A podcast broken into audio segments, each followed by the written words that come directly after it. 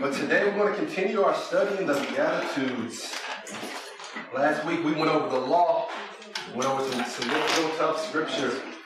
Um, today we're going to keep, forward, keep going forward. We're going to hit 20. We kind of briefly discussed 20 in the, in the Q&A, but we're going to hit it hard today. We're going to hit 20 and like the A portion of 21. So that's all we're doing today is 20 in the A portion of 21. The Beatitudes, Matthew chapter 5. Thank you. That's what I'm saying.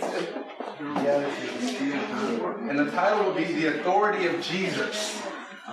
The Authority of Jesus. Authority of Jesus. Amen. And let me say this. Today, this is going to be a little different. Um, because today we're gonna we're gonna, uh, we're gonna nerd out, if you will, on on on our, our first century Jewish history and culture. In order for you to get a full handle on verse 20 21, we're to have to nerd out on first century Jewish history and Jewish uh, culture to get a feel for what Jesus is saying, to get the magnitude for what Jesus is saying. Because having that understanding of how, see, when you read the scriptures, you don't, you want to, you want to see how did these first century people that heard Jesus' words, how did they understand what he was saying? We don't want to take it to our 2017 mind. We want to say, okay, what would a person living in the first century, when Jesus speaks these words, what would they think it to mean or to be? And so, in order to understand that, you've got to understand the Jewish culture, the Jewish history, the Jewish faith, if you will. So, we're going to do some, some nerd work, which I call, and I say that in, in a positive light, um, to, to look at the history to get a better idea of verse 20 and the A part of 21 is what we're going to do today. And which book was that again? Matthew chapter 5. The Beatitudes, I mean, sorry, the Sermon on the Mount. We're going to look at verse 20 and 21. I'll just read 22, but we won't really get 22 much today. Of 22, matter of fact. So, the Word of God reads, chapter 5, verse 20. Jesus says, for I say to you that unless your righteousness surpasses that of the scribes and Pharisees, you will not enter the kingdom of heaven. You have heard that the ancients were told, You shall not commit murder, and whoever commits murder shall be liable to the court. 22. Key verse, key verse. He says, But I say to you that everyone who is angry with his brother shall be guilty before the court. And whoever says to his brother, You good for nothing, shall be guilty before the Supreme Court. And whoever says, You fool, shall be guilty enough to go into the fiery hell. The word of God, the people of God. Let's pray. Heavenly Father, Lord, we thank you for your word, God. Illuminate your scriptures, God. God, illuminate your word that we may see your truth, God, and be set on fire by it, God. May we come to see your love and your wisdom in these words, Lord. May we come to see your authority and your authority in our life, God, as we study these scriptures. In Jesus' name. Amen. Okay. So last week we were looking at the law. And in that last part of verse 19, Jesus talks about those who teach the law will be great in the kingdom of God. Those who teach God's commandments, who teach them and keep them, will be great in the kingdom of God. And then he says that those who don't or do the opposite would not be great, it would be least. So we're going to continue just to keep going down. And in verse 20, after making these commandments about who will be great in the kingdom of God, he says, For I say to you, unless your righteousness surpasses that of the scribes and Pharisees, you will not enter the kingdom of heaven. But I want you to notice something in verse 20. Jesus only says, I say to you, unless your righteousness surpasses the scribes and Pharisees, you will not enter the kingdom of heaven. Why does he only say scribes and Pharisees? Why doesn't he, why doesn't he include the Sadducees as well? Because the Sadducees and the Pharisees, they are the ones that ruled Israel at the time, matter of fact. They were the main ones on the Sanhedrin, what we'll look at. They ruled Israel. The people got their understanding from the Pharisees and Sadducees. But here in verse 20, Jesus only mentions the scribes and Pharisees, their righteousness. And not only this, when you go to other places like Matthew 23, go there, I want to show you this. he only mentions of scribes and Pharisees. Go to Matthew 23. I want to show you this, making a point here. Just turn a few pages. Matthew 23, chapter 23. This is where Jesus is giving the eight woes, if you will. He's giving the woes. What verse? We're going to look at 13. We're going to go down and just call a list of verses. I just want you to get an understanding of what he's doing here. He's calling out scribes and Pharisees. Look at verse 13. Matthew 23, he says, But woe to you, who? Scribes and what? Pharisees. Pharisees, hypocrites. Look at verse 15. He says, But woe to you, who? Scribes and Pharisees, right? Look at 23. Woe to you, scribes and Pharisees, hypocrites. Look at 27. Woe to you, scribes and Pharisees, hypocrites. Look at 29. Woe to you, scribes and Pharisees and hypocrites. Why is Jesus only calling out scribes and Pharisees?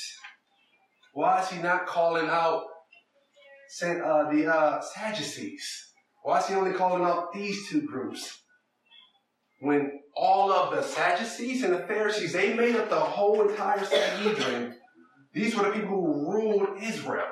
See, let me let me explain the Sanhedrin for example. Israel, they were ruled by the Sanhedrin. The Sanhedrin was a, a ruling body. It's kind of like the Supreme Court. And it was like 70 men. And in this Sanhedrin, most half of it was made of either a Sadducee or a Pharisee. Just like in our in our in our um, politics, we have Republican and Democrat, right? We have other parties, but our two main parties are Republican and Democrat. Same thing with the Sadducees. I mean, with the Sanhedrin. The Sanhedrin was made up of either Sadducees or uh, Pharisees. Your Sadducees were more of your, your, your liberal bunch. So they would be, if we're going to make a comparison, they would be like your Democrats. They're more your liberal bunch. And then you had the, the Pharisees, those were more of like your, your conservative branch, if you will. And this council, they ruled all of Israel. They are the ones that the people of Israel look to for, for, for wisdom, for guidance to how to live holy. This is who they, they follow. Now with these Sadducees, the majority, the Sadducees, they had the power, if you will, as far as numbers. Of the 70 people, most of the people on the Sanhedrin were Sadducees. All of the high priests, if you will, those were Sadducees. And the Sadducees were mostly wealthy men. They were aristocrats. And they were political men. They, they would appease Rome. They would try to do things to keep the peace because they liked their power and position. So they were more of your, your liberal bunch and they wanted to mingle with Rome so things could stay good how it is. But with your Pharisees, even though they were a minority in the Sanhedrin, they really ran things they had the most influence. It was the, the Pharisees who had the ear of the people. Why? Because the Pharisees, along with the scribes who were Pharisees, they were the ones who taught God's word. They were the ones who had the standard of piety. They were the ones who you come to know when, when you want to look at the words of Moses and how you understand and interpret things. See, they were the ones over doctrine. The Sadducees were more the political people. But it was the Pharisees that really brought the word, if you would, that really taught doctrine, or really held the standard of piety. So, when you see Jesus addressing the scribes, the scribes were just like the Pharisees. The scribes were the people that actually copied and recopied the text. And they knew the scripture like crazy. They knew all the um, different commentators' words on the scripture. So they would copy and recopy the text. So when Jesus, in our main text, Matthew 5, he's addressing the scribes and Pharisees because they are the ones who had their hands all on the scriptures. They are the ones that were influencing the people. The people would listen to them on what is righteous and what is not righteous and what Moses meant and what Moses didn't mean. See, they were the ones who had the real influence on Israel during this first century. So that's why you see here, Jesus, he's saying the scribes and Pharisees because they're the ones that the people are listening to when trying to understand God's word and how to live holy and righteous. And that is why you see in those verses we just looked at in 23, Jesus is going after the scribes and Pharisees. Why? Because they are the ones that are messing with God's word. They're the ones that the people are listening to. But not only did the Pharisees were they different because they were teaching God's word, and that was, that's what made them different from the Sadducees. But what made them different from the Sadducees is that the Pharisees they believed in the oral Torah, the oral Torah. See, the oral Torah. Matter of fact, I want to show you this. Go to the Old Testament. Go to the book of Exodus. I want to explain to you what I mean by the oral Torah. Exodus 24. You are going to use your Bible a lot today. And I told you we're going to nerd out on this Jewish history and culture to get an understanding of the text. Now, I want you to go to Exodus 24, and I want you to look at verse 12. And let me say this before we read this text. The Torah, when I say the Torah, the Torah is the first five books of the Bible. So you have Genesis, Exodus, Leviticus, Numbers, and Deuteronomy. That's the Torah when I say the Torah, the first five books of the Bible. The Sadducees only believe the first five books of the Bible. But the Pharisees believe the first five books of the Bible, and they also believe the oral Torah. Now look at verse 12 here. I want to show you something what the oral Torah is and where it gets its beginnings from. It says, Now the Lord said to Moses, Come up to me on the mountain and remain there, and I will give you the stone tablets with the law and the commandments which I have written for their instruction. Now, do you see that part where he says, and commandments? Is your Bible say that? Mm-hmm. Most Jewish people today and the Pharisees believe that God gave Moses, when he, he gave them the written law, which they have, the law, but that he also that in commandments means that God also gave Moses an interpretation of those laws. But those laws were not written down. They believed that he verbally told Moses what these commandments meant and how to teach them. That teaching is the oral Torah. The Sadducees only believed in the first five books of the Bible. They only believed in the written Torah. But the Pharisees and most of Judaism today, they believe in the actual written Torah and they believe that God also gave Moses an oral Torah. And that is the commandments of God. And God showed Moses, or told Moses, how to interpret all of the things, all of the commandments that uh, he gave Moses for the children of Israel. So they believed in a written Torah and a oral Torah. And just so you can get a better understanding of this, the oral Torah was eventually written down. And it's in a book called the Mishnah. The Mishnah. And they put the oral Torah was written down and was put into the Mishnah. And then eventually, a few years later, they had the, the Gemara, which was common, commentary on the Mishnah. And all of that was put in one book called the Talmud, which Jewish people still read today. The Talmud is the Mishnah and the Gemara. And so it's, it's, it's a commentary and one is the oral Torah. And so that's what uh, most of Judaism believes today. They believe in the oral Torah. And, they, uh, and the Pharisees also believed in that. Now, some of you are saying to me, okay, Jerome, this is a great history lesson. Thank you for telling me about uh, about Jewish culture and history and how they got the oral Torah. But what does this have to do with what we're reading here back in our main text in Matthew chapter 5, verses 20 to 21? The reason I'm telling you this is because Jesus, as we looked in 20, he is addressing the righteousness of the scribes and Pharisees. And what you must understand, the Pharisees got their understanding of righteousness based on the traditions of their fathers, which is part of the oral Torah. See, many of the, the, their teachers, they had this flawed interpretation of righteousness. But yet these Pharisees, they believed it, and that's what they taught to the people. So that's the reason I'm sharing you, sharing you this. And the other reason I'm sharing this with you, this history, is because in verse 21 through, through 48, which we'll eventually get to, you must understand that when Jesus is speaking and talking about the law, he is not attacking Moses. He is not attacking the law, but he is going after the traditions, their interpretations of Moses and the law. So that's important that you understand that. He's not attacking the law in verse 21 through 48, what we'll, what we uh, will eventually get to, but he is attacking the interpretation, the traditions of men that are flawed. He's attacking that interpretation. And so that's important to know when you get to these next verses because you'll look at them and you'll think, hold on, is there some beef between Jesus and Moses here? No, there's no beef. He's not attacking one. He's not trying to pit himself against Moses, but he's, he's attacking their traditions, mm-hmm. their interpretation, their traditional understanding or reading of Moses. That is why, like in verse 21, look what he says. In verse 21, he starts off it by saying, You have heard that the ancients were told. Notice he doesn't say that you have heard that the Torah said. He doesn't say you have heard that Moses said. See, he is not attacking the Old Testament. He is not attacking the commandments, but he's attacking the traditions of men. He's attacking these flawed interpretations that men have come to get where they actually put the traditions of men over or equal with scripture. That's what Jesus is attacking here in these verses. And I want to show you an example of this. Go to Mark chapter 7. Mark chapter 7, verse 1 through 8. I want to show you an example of how these teachers, how they started to put the traditions of men over or equal with the Word of God. And that's the issue that Jesus is having.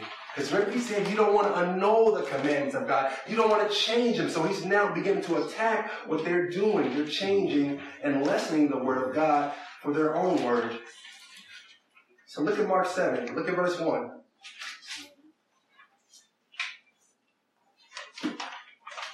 Look what it says. It says the Pharisees and some of the scribes gathered around him when they when uh, they had come from Jerusalem, and had seen that some of his disciples were eating their bread with what impure hands, that is, unwashed. For the Pharisees and all the Jews do not eat unless they carefully wash their hands, thus obeying, look, the tradition of who? The elders. So you see the tradition of men coming in here. And they're holding this as a religious thing. Just like we do sometimes in some of our churches, we'll get some of our traditions in church and we'll make them a religious thing and say that if you don't do that, something is up with you. That is exactly what they are doing right here. They are taking man-made teaching and they are elevating it to the level of scripture and so Jesus is attacking this. And look what it says here, um, verse 4. It says, For when they come from the market, they do not eat unless they clean themselves. There are many other things which they have received in order to observe, such as the washing of cups, pitchers, and copper cups. Look at verse 5. The Pharisees and the scribes asked him, Why do your disciples not walk according to the traditions of who?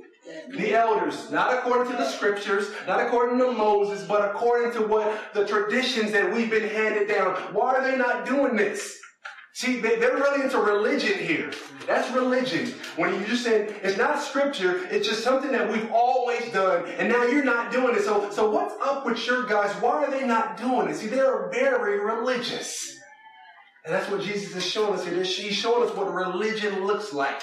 Religion looks like just rituals, things we do, even though they're not even commanded in Scripture. They're just something that somebody said that we always do, so we do them. And now they're elevating them to the level of Scripture. And then look what Jesus said so. And he said to them, Rightly did Isaiah prophesize of you, hypocrites, as it is written. This people honors me with their lips, but their heart is far from me. Seven, but in vain do they worship me teaching as doctrine the precepts of man. Verse 8, neglecting the commandments of God, you hold on to the traditions of man.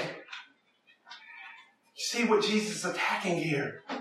He's attacking their religious system. This religiosity which is not doing anybody any good. And before we get on our high horse and judge them, please understand we are so guilty of this same thing. You know how we, we go and say, but John Piper said, but the Puritans said, but Spurgeon said, but the Reformers said, but my pastor said. See, we do the same thing. We elevate people sometimes to this place where we make them infallible. Infallible means where they can't err. And Jesus is showing us you don't want to do that. Yes, it's fine to quote individuals. Yes, it's fine to watch sermons on YouTube. But you got to understand, these are men. I am man. We are not infallible. We can err. So Jesus is showing them that no, you, you can't put people's teaching, people's philosophy on par with the Word of God. I don't care how good it sounds. I don't care what philosophy or what philosopher said it. You can never put people's philosophy or opinions on par with the Word of God. The Word of God always supreme and trumps whatever cute saying we have, philosophy that we teach. It's the Word of God that trumps all of that. So to sum up the scribes and the Pharisees back in our main text, scribes and the Pharisees, just so you can understand, they, they had the most influence on Israel's religious life when it came to piety, doctrine, and righteousness. They were the go-to. Externally, they were some of the most righteous people in Israel. Everybody looked to them because they were keeping the law of Moses and they were keeping all the traditions of the Father. So these people were considered to be the most righteous. But in 21, that we're looking at here again. Get back to our main text. We all here? Matthew 5. Matthew 5 21. But Jesus is now going to go and start attacking again these traditions and these systems. So in verse 21, he says, You have heard the ancients were told. Remember, he's not attacking Moses. He's not attacking the commandments. He's not doing any of that. He says, you have been told that you shall not commit murder. So now he's going to the commandments. He's going to the commandments. He said, and whoever commits murder shall be liable to the court. 22, look what he says here. He says, but I say to you that everyone who is angry with his brother shall be guilty before the court.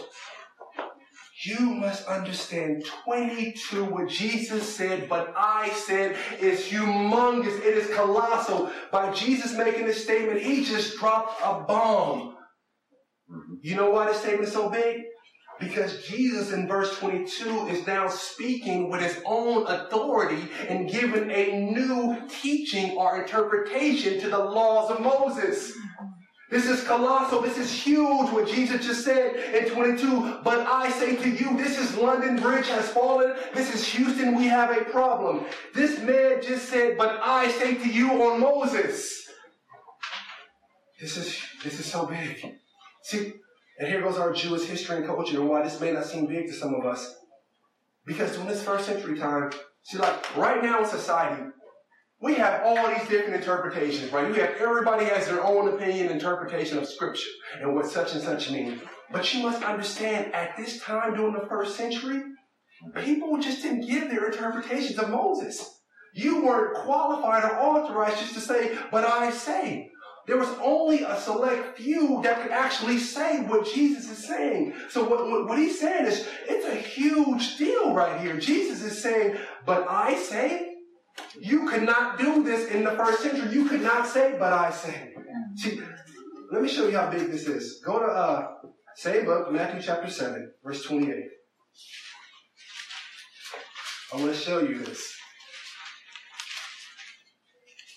What Jesus is saying, but I say is so big, you cannot give an alternative interpretation to Scripture. That's just not, that just wasn't allowed. Let me try to connect this with you here. At 28, this is the end of the Sermon on the Mount, right? Jesus is coming down, he's finished his sermon, and look what the people say after Jesus finishes this sermon that we're reading here. This is, this is key. It says, when Jesus had finished these words, the crowds were amazed at his teaching.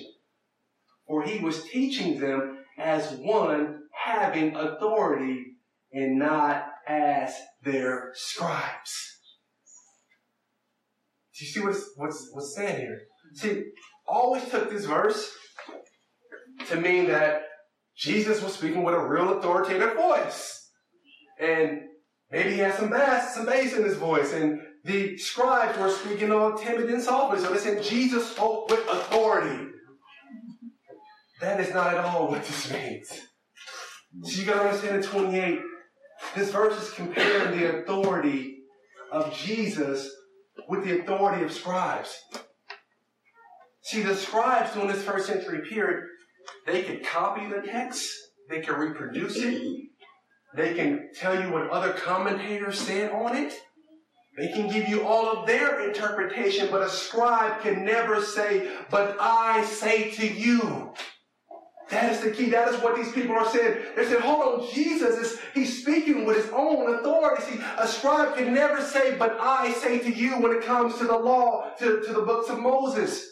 A scribe can only say, well, Gamaliel, who Paul said at his feet, Gamaliel was a rabbi. A scribe can say, Gamaliel said that this verse means that. Or a scribe can say, this rabbi says this. But a scribe can never say, but I say to you. That was only for a select few that had the authority to give new teaching or new interpretation to Moses. Why? Because in order for you to speak on Moses and give any new interpretation, in order for you to say anything different, you had to have what the Hebrew or the Jews call smicha.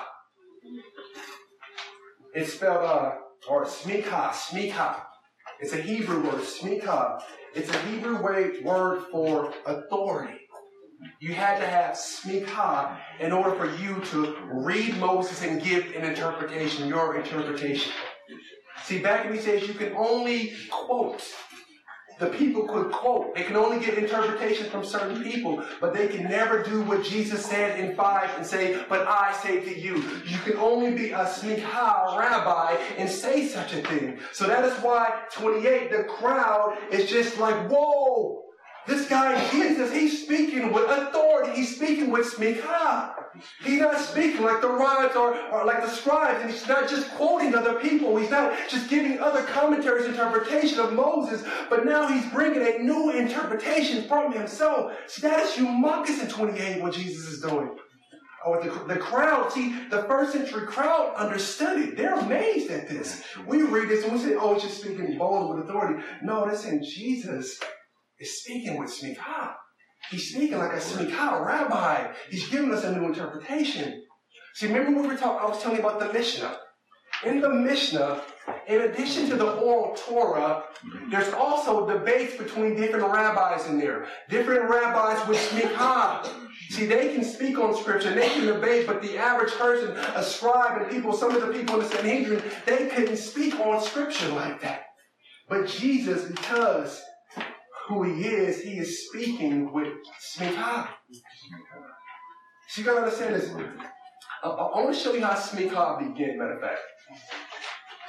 Go to the book of Exodus. I want to show you where this comes from. Exodus 18.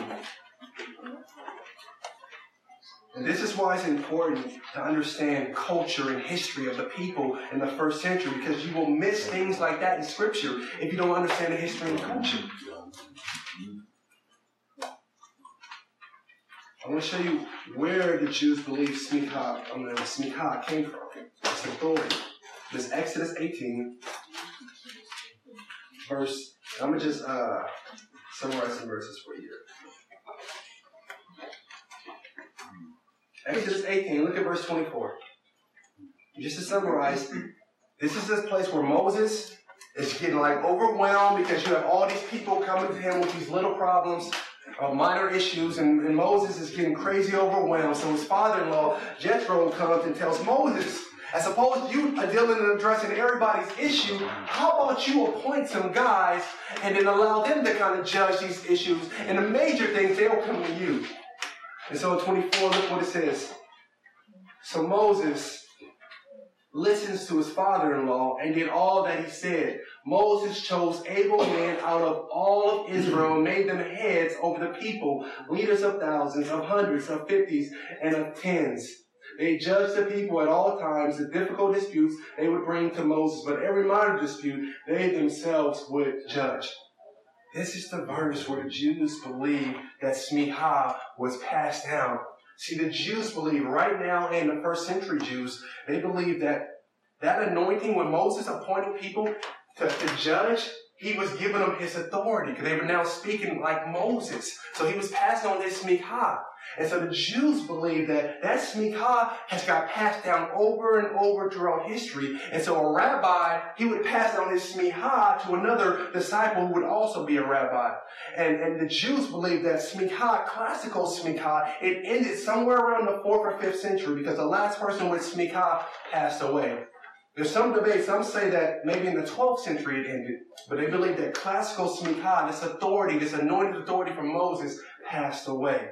So that's what smicha. It's this authority to teach the scriptures, to teach the Torah. It's an unbroken chain, they believe, of people speaking on the Torah. Let me give you another example of smicha. Look at Numbers 27. Numbers 27.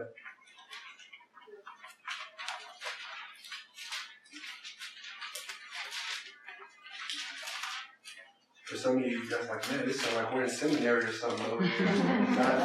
but it's important that you understand this because when you understand the culture, then you understand Jesus' words and power.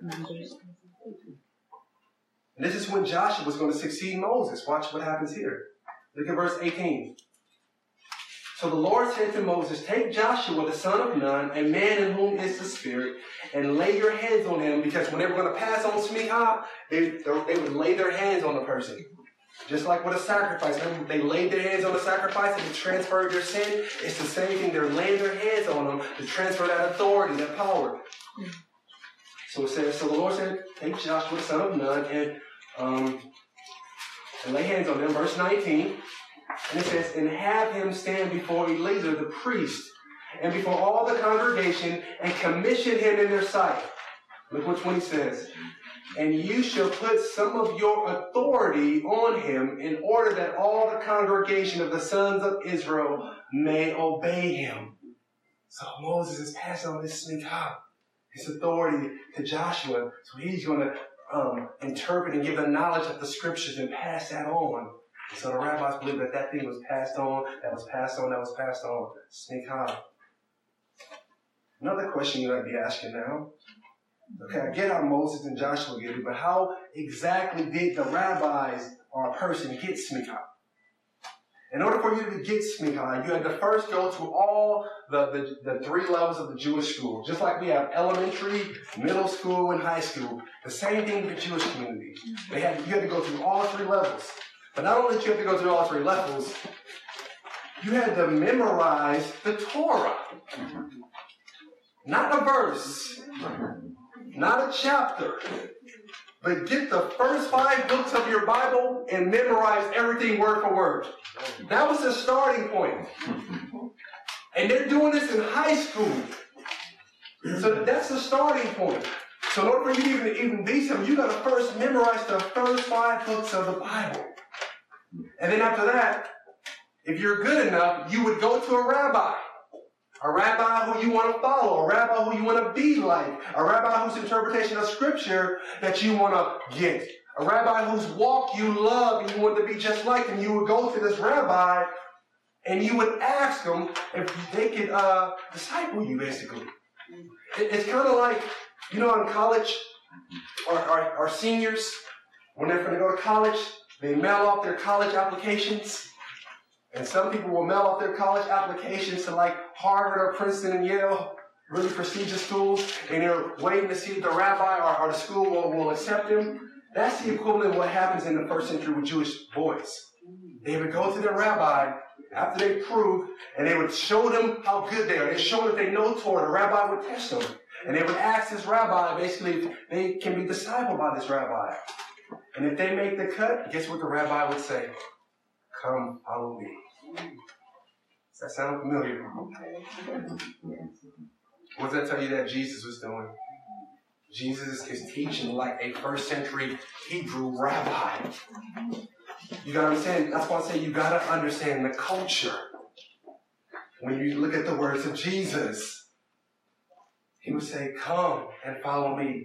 And then they would spend they say some say up to 10 years following around this rabbi everywhere he went. So they can learn to live like him, so they can learn to talk like him, so they can learn to walk like him, so they can learn how he interpreted the scriptures. They were following him. That is what discipleship means. And don't know what they follow this rabbi. Guess what? What they would do. When the rabbi said, Come and follow me, they would leave their mother, father, they would leave their family business, they would leave everything behind to follow the rabbi that they wanted to be like. This does not sound familiar. When Jesus said, if anybody's to follow me, you got to hate your father and mother. He's not saying hate, but love less. You got to put all that aside and follow me. So they would do that to follow the rabbi. That's what discipleship is. It's leaving all, and we're following Jesus. The, the, the Talmid, which is a first century Jewish disciple, would be he would follow his rabbi so intently, so close that you find statements like this written in, uh, antiquity. Is what they would say. If a man's father and his rabbi are both taken captive, a disciple, a Talmid, should ransom his rabbi first. you guys see this? Yeah. you see what Jesus is saying? You see, like, see, he's teaching like a first century rabbi. You gotta understand who he is. And it says, or if his father and his master are carrying heavy burdens, he removes that of his master and afterwards removes that of his father. So the rabbi and the disciple were so tight and close. The rabbi was everything. That's why Jesus has to be our everything. It's not just, no, my mom, my kids. No, he is number one. He is my all. I'm going to follow him because I want to be just like him. I want to understand God just like him. He's the way, the God. I'm following this person. See, that's a, the Talmid. And so after this, this, this disciple would follow this rabbi after years of following, if he made the cut, some rabbis or some Talmids would just be regular rabbis, Torah teachers. But if he made the cut and was really exemplary, other rabbis would come and they would ordain him basically. They would lay their hands on, them, on him and they would pass on their smicha. And when they did that, this rabbi now, disciples now a rabbi, would be able to have his own disciples and to give interpretation or to speak on scripture. So that's why in Matthew 7 28, we just looked at, when, Je- when it says that Jesus didn't speak like the scribes, he's saying that Jesus spoke with his own authority. He spoke like a smicha rabbi. He spoke like someone who has authority within himself. That's why the crowd was amazed when he comes down on the Sermon on the Mount. I want to show you another example of this smicha and how Jesus' teaching was really blowing them away. Look at Mark chapter 1, verse 23.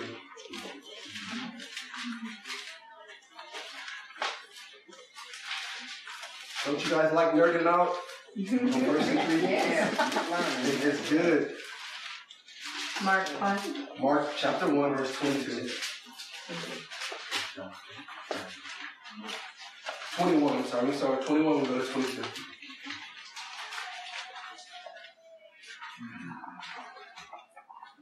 Here we go. 21, I'm going to go to 22.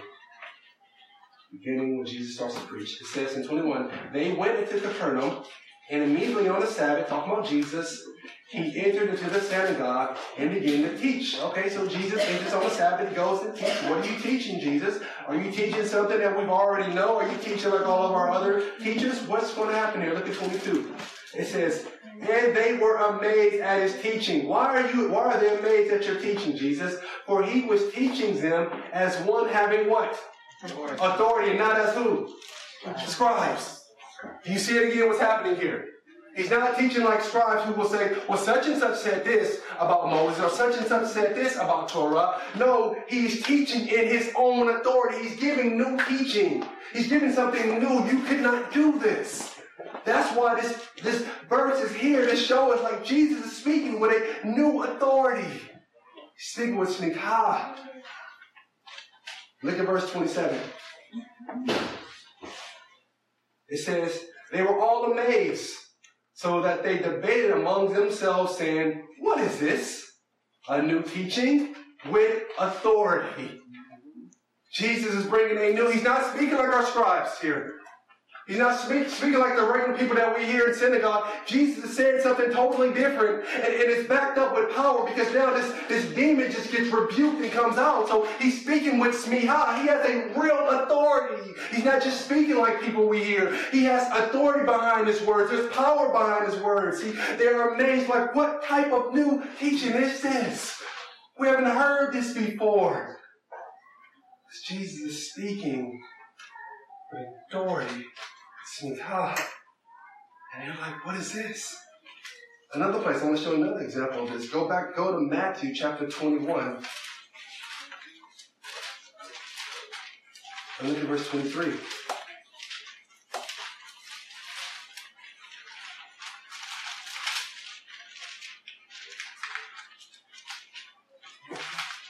Look what it says here.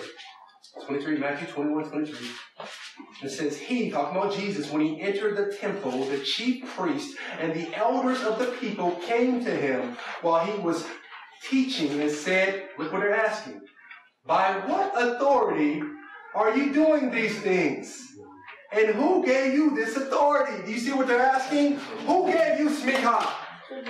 How can you do this? Which rabbi laid his hands on you and gave you smicha? Who, who has approved of your teaching? You're giving new teaching here. You're doing new things. Where did you get this authority from? Because you didn't get it from us. That's why they're coming to question him. He's speaking with a way that's totally new. He's going outside of their system. So they're like, where's this coming from, Jesus? How did you get this? He's speaking with smicha. Back to our main text, Matthew 5. 22. So we see that Jesus is, he's speaking with smicha to where now in 22, in 21, 21 and 22, he equates anger with a brother or sister with murder. That's speaking with an authority. That's not what the scribes were teaching. That's not what the Torah teachers were teaching during this time. Nobody equates anger with a brother or a sister with murder, but Jesus speaking with his own authority.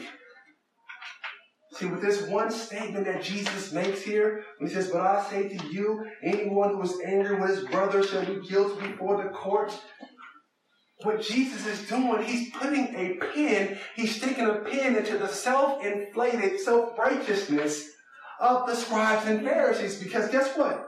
When it comes to murder, they can be like, yeah, I've done this, but I'm righteous. Mm-hmm. But when it comes to anger with brother, they're guilty of that. So what Jesus is doing right here, he's bringing them now down back from their high pie in the sky righteousness to bring them back down to reality, saying, No, you're guilty just like everyone else. You're just as guilty as the harlot. You're just as guilty as the prostitute. You're just as guilty as the publican. By Jesus making this statement, he's putting a pin in their self righteousness and bringing them back down. See, it's no different from society today. I'm sure Eduardo will tell you, mm-hmm. Fernando will tell you, Oleg will tell you. When they go knock on doors or talk to people, you ask them if they're going to heaven. Yes, I'm going to heaven. Why am I going to heaven? I'm going to heaven because I'm a good person. Mm-hmm. And I'm a good person because I haven't murdered anybody. I take care of my kids. I go to work. I pay my taxes. I haven't robbed anybody, so I'm a good person. That's, just, that's, that's the self-righteousness of the scribes and Pharisees. I haven't done these things over here. Uh, I obey the tradition of my fathers, but Jesus goes and says, no, I'm equating anger with a brother or sister with murder.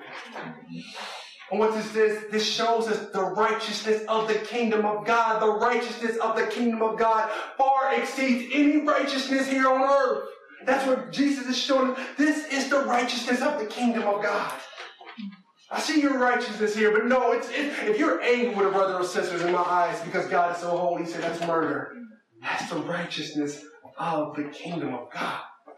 So Jesus, with his statements here, he's bringing these scribes and putting them now back on evil playing field with everybody else because they, they were feeling themselves. They thought that they were holy and righteous, but now with this one word, Jesus brings them back down to reality. See, and, and I think D.A. Carson got it right about this passage. Um, D.A. Carson, again, I'm quoting Carson because I agree, I agree with what he's saying, but I'm not making him infallible. He can be wrong, I can miss it. But um, I think he gets it right on his uh, with his commentary on these verses. he, he comments on verse 20, basically, and he says this. He says, The Sermon on the Mount lays the foundation for New Testament doctrines of justification by grace through faith and sanctification by the regenerating work of the Holy Spirit. And what he means by that is, look at 20. Let me show you what, what I believe he means by that and, and what I believe he's saying here. When you look at 20, verse 20, Jesus tells the crowd and his disciples that their righteousness must surpass the righteousness of the scribes and Pharisees in order to enter into the kingdom of heaven. But you got to understand, to the people that Jesus is speaking to, the scribes and the Pharisees, at least externally, they were the most righteous people on earth. And now you're, you, Mr. Jesus, is telling me that I gotta be more righteous than the most righteous people on earth, the ones that I get my Torah teacher from, the one that I'm learning the law from, the one who's correcting me. You tell me I gotta be more righteous than them? See, Jesus, He's really showing them the righteousness of the kingdom. Mm-hmm. See, Jesus' statement in telling them that they have to be more righteous than the scribes and Pharisees is like Jesus going to me and saying, Hey, Jerome, I need you to go play one-on-one basketball with LeBron James and beat him. I need you to go play one-on-one basketball with Michael Jordan and beat him. Or Shaquille O'Neal. I'm going to be like, but Jesus, they're the best of the best. How can you expect me to beat the best of the best? That's what these people are hearing when they hear Jesus speak. What? The kingdom of God is that righteous? That I gotta be more righteous than the most righteous people that I know and see. See, he's putting a huge standard on them. Amen. And not only does he put this huge standard on them, as we just seen, he goes and he equates murder with anger with a brother or sister. Unrighteous, unjust anger. You see the standards that Jesus is putting for the kingdom of God? You gotta be more righteous than the most righteous. And even this thing that you may feel that's small when you're angry and upset, that that is equated with murder.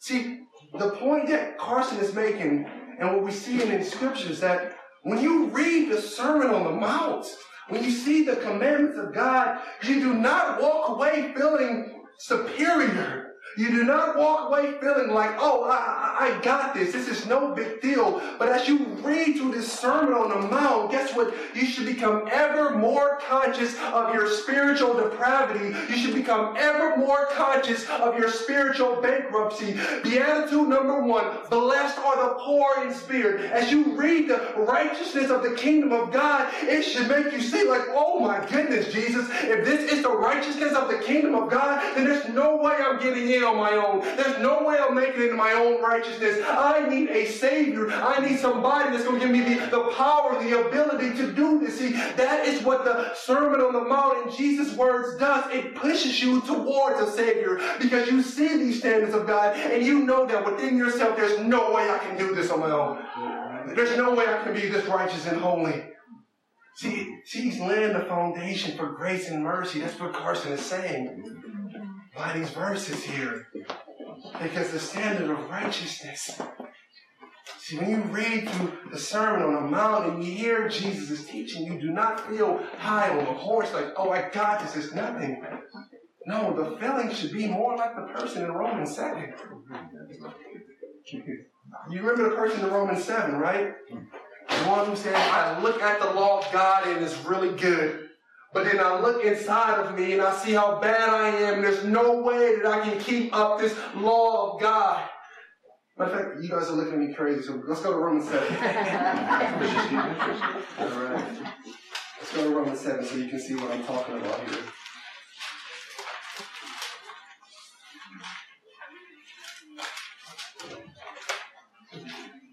Romans 7, look at verse uh, 22.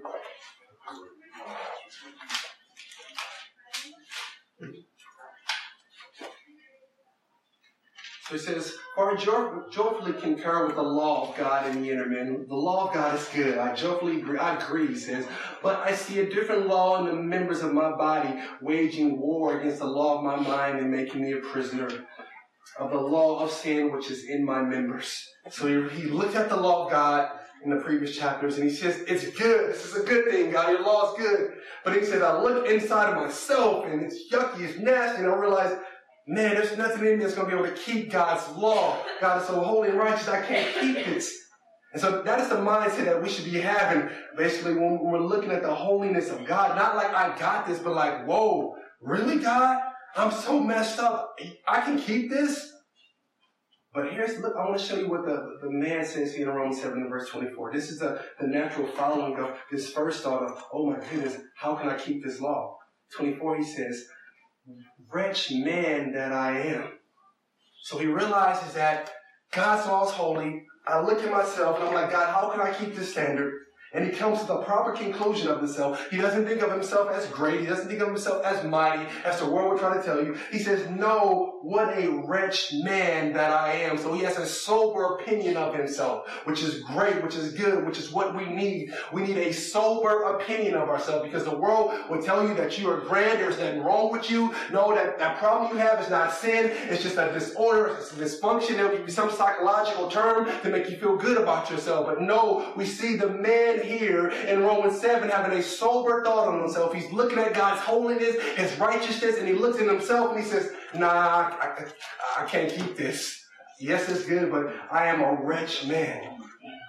But then look at the response after that. In verse 24, he says, Who will set me free from the body of this death? He's looking for something outside of himself outside of himself to help set him free. See, the law of God is pushing him towards a Savior. You see that? He recognizes the holiness of God. He recognizes that he can't do it. And he says, Who will set me free? I'm in bondage. I need to be delivered. I need a Savior. So the law of God is pushing him to a Savior. And that is what happens even with the Sermon of Mount on the Mount. When we see Jesus is teaching the holiness, the righteousness of the kingdom of God, it's intimidating, but then it pushes us to say, God, I need grace and mercy. That's the only way I'm going to keep this. It's the only way I'm going to do this. See, it pushes us towards a Savior. It pushes us towards Jesus. That's why the Apostle Paul in Galatians 3:24 says that the law is a tutor that leads us to Christ and that we are justified by faith. God's holiness, His righteous standards, it pushes us to a Savior. See, our first response when we read the Sermon on the Mount, when we're going through and seeing Jesus' commandments, our first response is, let me figure out how to keep all these rules. That's not our first response on how I'm going to do all this. But it's saying, no, I'm unworthy. So Jesus, I'm going to follow you closer and closer. I want to see how you model this. I, I want your power living in me. I want to follow you. I'm going to be everywhere with you because I see this standard of holiness and righteousness and I, I know there's nothing in myself. So I'm, I'm sticking close to you as a disciple, as a talmid to see how you did it, to see how you do it because I need your strength, your power. See, that's what happens when we look at the words of God, when we encounter the kingdom of righteousness, when we encounter his holiness. We don't look to our strength. We look more to Jesus to his authority, to who he is. This is the righteousness of the kingdom. And it's by Jesus' authority and power that we can keep it. As we've seen today, come to a close. Jesus shows us what his authority looks like gives us the understanding of the kingdom of God, the righteousness of the kingdom of God. The people were blown away by the authority of Jesus. Not just the authority, but it was backed up with power. And casting out demons, we see in Mark 1. Look, I ask you, how is Jesus' authority in your life? Does he have any authority in your life? Are you trusting in his power and authority to overcome whatever is coming against you? Are you hoping in that authority when life gets hard, when trials and tribulations come? Do you realize that you are following Jesus, the one with all authority, all smicha? He has all authority. authority to give new interpretations of Moses, authority to give his own interpretations of Moses, authority to say whatever he will. He has all authority. How's his authority in your life? How's his authority in my life? That is the question we must ask. Are we trusting in his authority? My brothers and sisters, you have the living God with you. God is for you. Who can be against you? That's power and authority. You have to walk with a sense of confidence, knowing that God is with you, that you have the authority of God. Don't let these just be words that you read, but understand there's power in the words of Christ. So we'll stop here. And uh, coming weeks we'll really get to detail with some of these things that Jesus hits on. But again, I wanted to just set up 20 and 21 because understanding them helps to understand all these others. And understanding the Jewish history and culture helps us to understand Christ. Let us pray. Lord God, I feel my flesh right now saying things that's not even right. Lord God, in the name of Jesus, take that thought from my mind. Oh God. All it's all you, it's you, Holy Spirit, you are sovereign. It's your words, God, it's not my words. It's your words, God. Nothing without you, Lord. It's your words, Lord God. Just a vessel, Lord. It's you. Thank you for your word, Lord. Have may your word touch the people today, Lord. Bring them to just more of you as they understand your word and truth. Come and they walk in your authority, knowing that there's nothing that can come against them. May they know that you have all authority in their life. May they follow you, God, tightly as a true disciple, a true Talmid, Lord. May they follow you wherever you go. Thank